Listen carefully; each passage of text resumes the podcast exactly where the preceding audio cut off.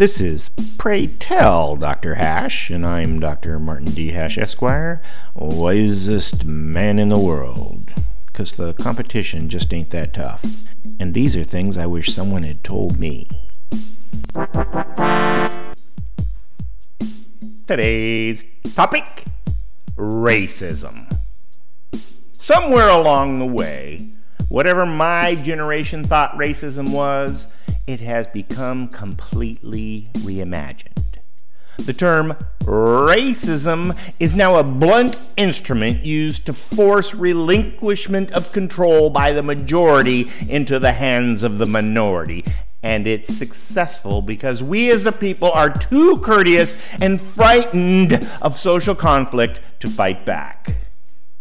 Granted, the entire power of the state seems to be poised like the sword of Damocles over society's neck, threatening social, reputational, and financial annihilation of anyone disputing the new racial narrative.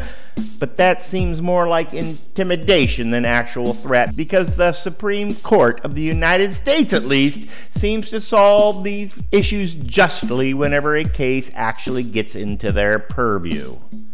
Mostly, cry racism's power is coming from social media, bleeding over into the mainstream media, assisted by a cabal of the enemy of my enemy is my friend allies, where old white guys are the enemy.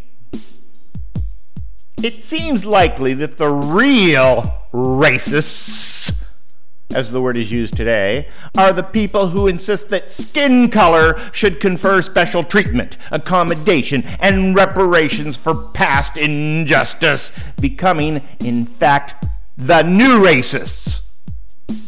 The old way of avoiding racism was to conscientiously examine your prejudices to make sure they were not irrationally swaying your thoughts and treatment of another person.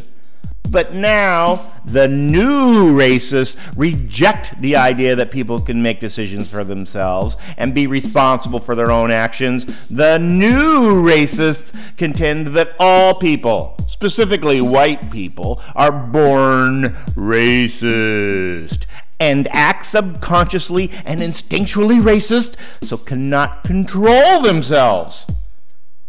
This cynical condemnation of human nature is actually a ruse to gain control. New racists, by denigrating your ability to exercise personal liberty, make the case that only they are capable of determining what is best for everyone. The ruse is as transparent as it is disgusting. Next time you hear the racist trope, don't be so courteous.